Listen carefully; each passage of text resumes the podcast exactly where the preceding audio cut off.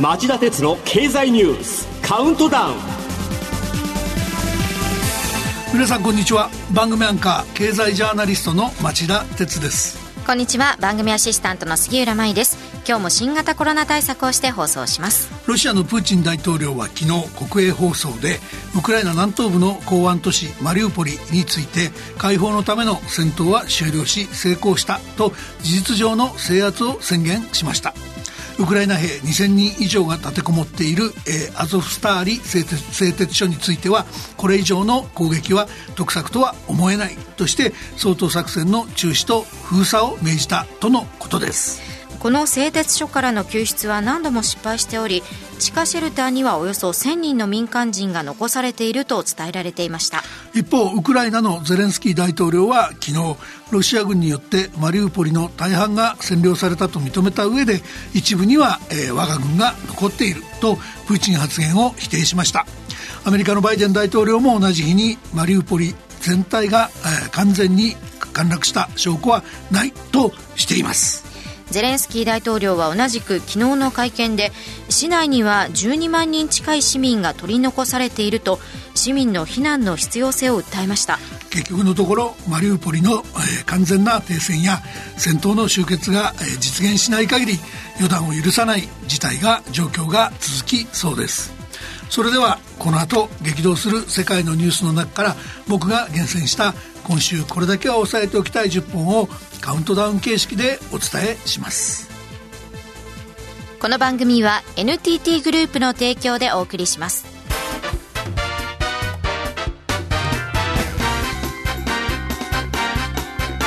町田鉄の経済ニュースカウントダウン。では10位のニュースから始めましょう韓国の次期政権の外務大臣候補パク・チン氏が慰安婦をめぐる2015年の日韓合意は両国政府の正式な合意だと発言。これに対し日本の松野官房長官はユン次期政権のリーダーシップに期待すると応じ両国の関係改善への期待をにじませています。えー、北朝鮮のメディアや日本と韓国の防衛当局によると北朝鮮は先週土曜日4月16日に再びミサイルの発射実験を行いました。発射されたのは戦術核が搭載できる短距離ミサイルと見られています。北朝鮮と対峙する日本、アメリカ、韓国にとってムン・ジェイン政権時代の日韓関係の悪化は大きなマイナスでした。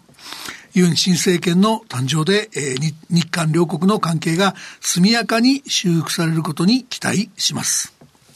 続いて第9位のニュースです。政府が今国会に2兆7000億円規模の補正予算案を提出へ。これは原油高と物価高を視野に入れた経済対策で、現在1リットルあたり最大25円の石油元売りへの補助金を35円に拡充することや、低所得の子育て世帯を対象に子ども1人につき5万円の給付などが柱となっています。一方 IMF 国国際通貨基金はおととい公表した財政モニターで7割近くの先進国がエネルギーや食料の価格抑制策として財政措置を打ち出したと指摘した上で本来は減るべき需要が抑えられず国際価格の上昇が一段と進む副作用があると批判しました。といっても日本の政府与党は早々と参議院選挙モードに突入しており目先の人気取りに役立ちそうなばらまきをやりたくて仕方がないんでしょう、聞く耳を持たないんでしょうね。8位のニュースはこれです。コロナワクチンの4回目接種は3回目から5ヶ月空けて高齢者や基礎疾患のある人に政府の検討状況が昨日判明4回目の接種を想定して政府は火曜日ノババックス製ワクチンも承認しました。杉浦さんこのニュースが気になってたそうですねはいまあ、日本全体としては新規感染者減っているものの、地域によっては増えているところが少なくありません。まあ、特に学校などではまだまだ油断ができず、私の子供のクラスも今週また学級閉鎖になってしまいました。この新たに承認されたノババックス社のワクチンが若い世代の接種率向上に役立つといいなと感じています。本当にそうですね。7位のニュースはこれです。感染拡大が収まらない中国で、上海に続き蘇州市や西安市も先週土曜日からロックダウン。中国の国家統計局が今週月曜日に発表した1月から3月の GDP 実質国内総生産は前の年の同じ期と比べて4.8%増えましたが3月に限ってみると小売売上高や雇用が減少に転じており経済が再び減速する懸念が台頭しています。6位はこのニュースです。戦争の影響大きく世界経済に減速の懸念。火曜日 IMF 国際通貨基金は世界経済見通しを改定し今年の実質成長率を3.6%と前回1月の予測から0.8ポイント下方修正しました IMF は今回の見通しで戦争が経済回復を抑制すると強調、ロシア軍のウクライナ侵攻が経済の先行きに大きな影を落としていると指摘しました。うん、町田さん、まあ、私も日々の買い物で物価の高騰を感じずにはいられなくなっていて、経済の先行きが本当に心配です。なるほど。この IMF の経済見通しについて、この後5時35分からの町田鉄の経済ニュース深掘りで詳しく説明していただけませんか？あはい、わかりました。ではタイトルは、ウクライナの戦争の影が鮮明に、IMF が143カ国について今年の経済成長予測を下方修正といった感じで良いですか？はいぜひお願いします。それではここをささここは先を急ぎましょう。続いて第5位のニュースです。火曜日の拡大 G7 オンライン会合でアメリカ、ヨーロッパ諸国がウクライナへの重火器の供与など軍事支援強化を表明。この会合の中で岸田総理大臣はウクライナ経済の下支えが急務だとしてこれまで表明していた1億ドルの財政支援を3億ドルに増額するとしました。えー、日本では岸防衛大臣が火曜日の記者会見でウクライナに化学兵器に対応できる防護マスクと防護服、ドローン、小型無人機などを提供すると発表しました。ウクライナからの要請に対応したもので、政府が3月に防衛装備移転三原則の運用指針を改正して、譲渡先に国際法違反の侵略を受けているウクライナを加えたことで可能になっている措置です。えー、4位のニュースはこれです。G20 の財務大臣中央銀行総裁会議、共同声明を出せず。G2020 カ国地域の財務大臣中央銀行総裁会議が水曜日アメリカ・ワシントンで閉幕しました。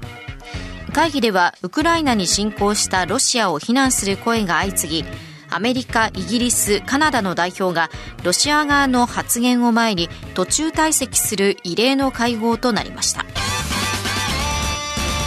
1999年の G20 財務大臣中央銀行総裁会議の創設から23年目となる今回の会議はこの先進国と新興国が一堂に会するという国際協調の枠組みが存亡の危機を迎えたことを浮き彫りにしました。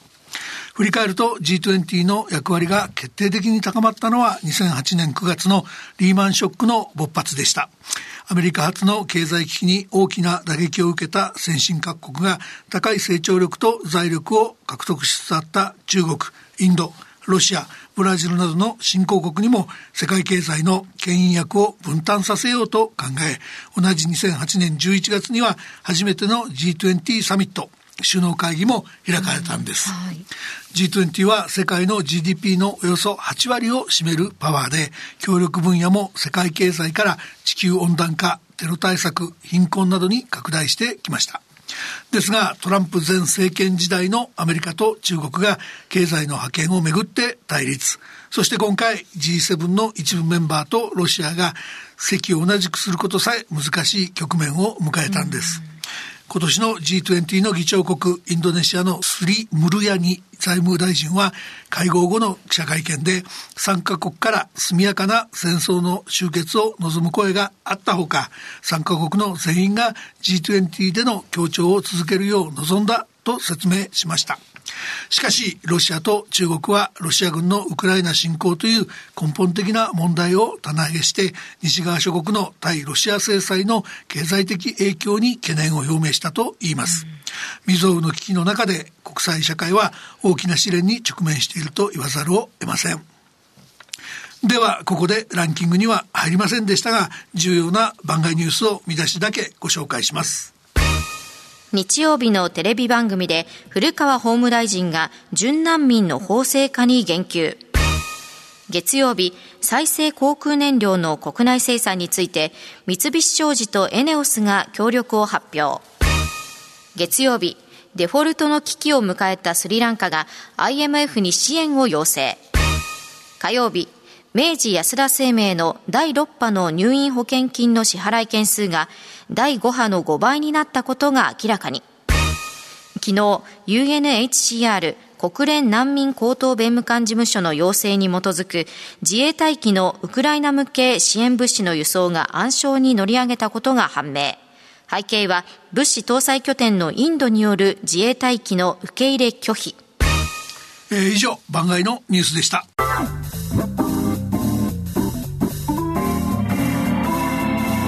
町田鉄の経済ニュースカウントダウン。3位のニュースはこれです。新電力の撤退で契約を失った電力難民企業4000社以上が大手電力のセーフティーネット最終保障供給に殺到。これは昨日経済産業省が公表した先週金曜日までの状況です去年1月以降およそ30社の新電力が撤退しており電力難民企業はさらに増えるとみられています。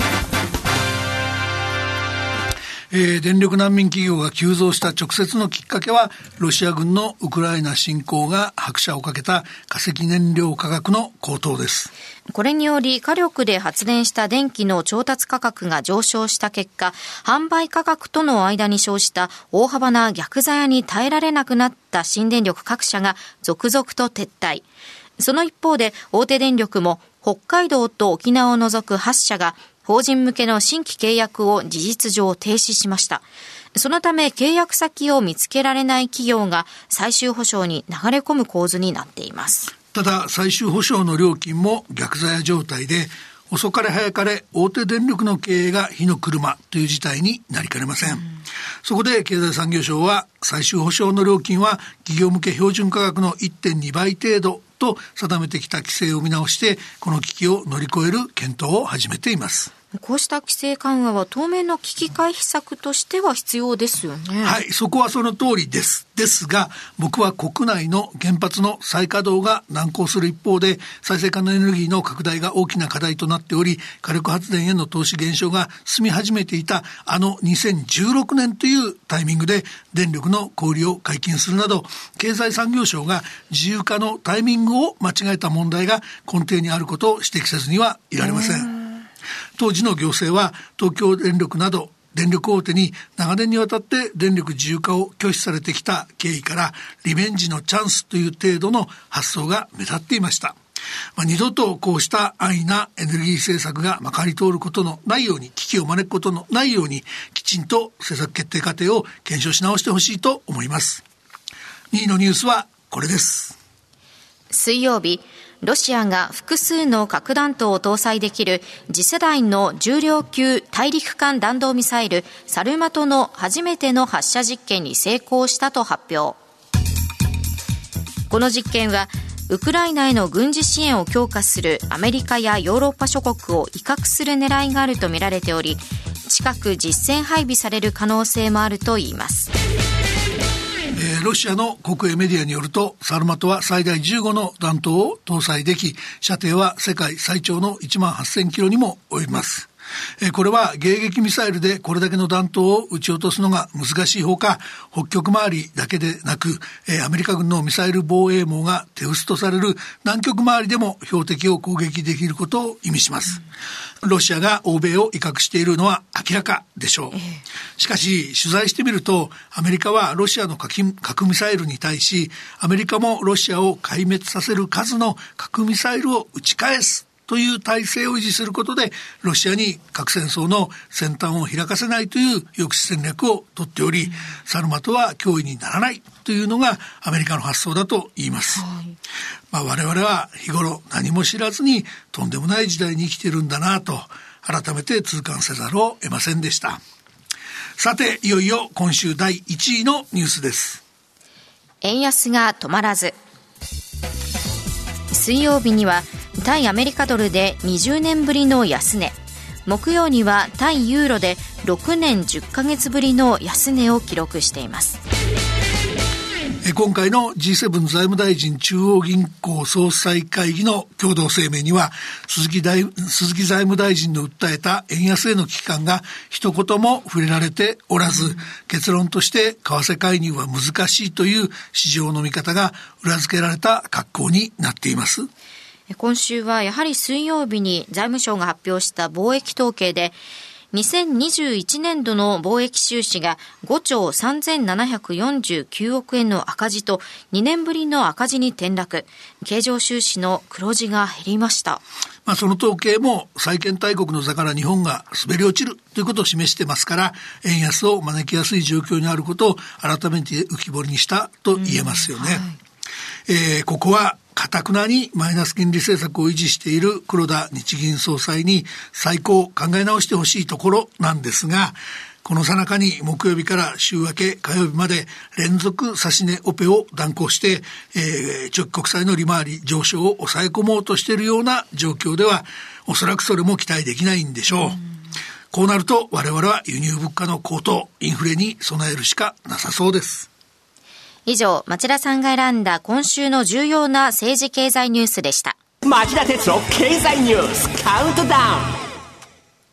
この番組は NTT グループの提供でお送りしました。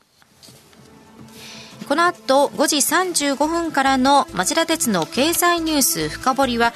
番組の中で先ほどお伝えしたようにウクライナの戦争の影が鮮明に IMF が143カ国について今年の経済成長予測を下方修正と題してお送りします。はい、まああの今回の見通しはですね、3か月前の予測とはもう条件が状況が一変したと、まあものすごく深刻に変わったということを言ってるんですね。それではこの後5時35分に再びお耳にかかりましょう。さようなら。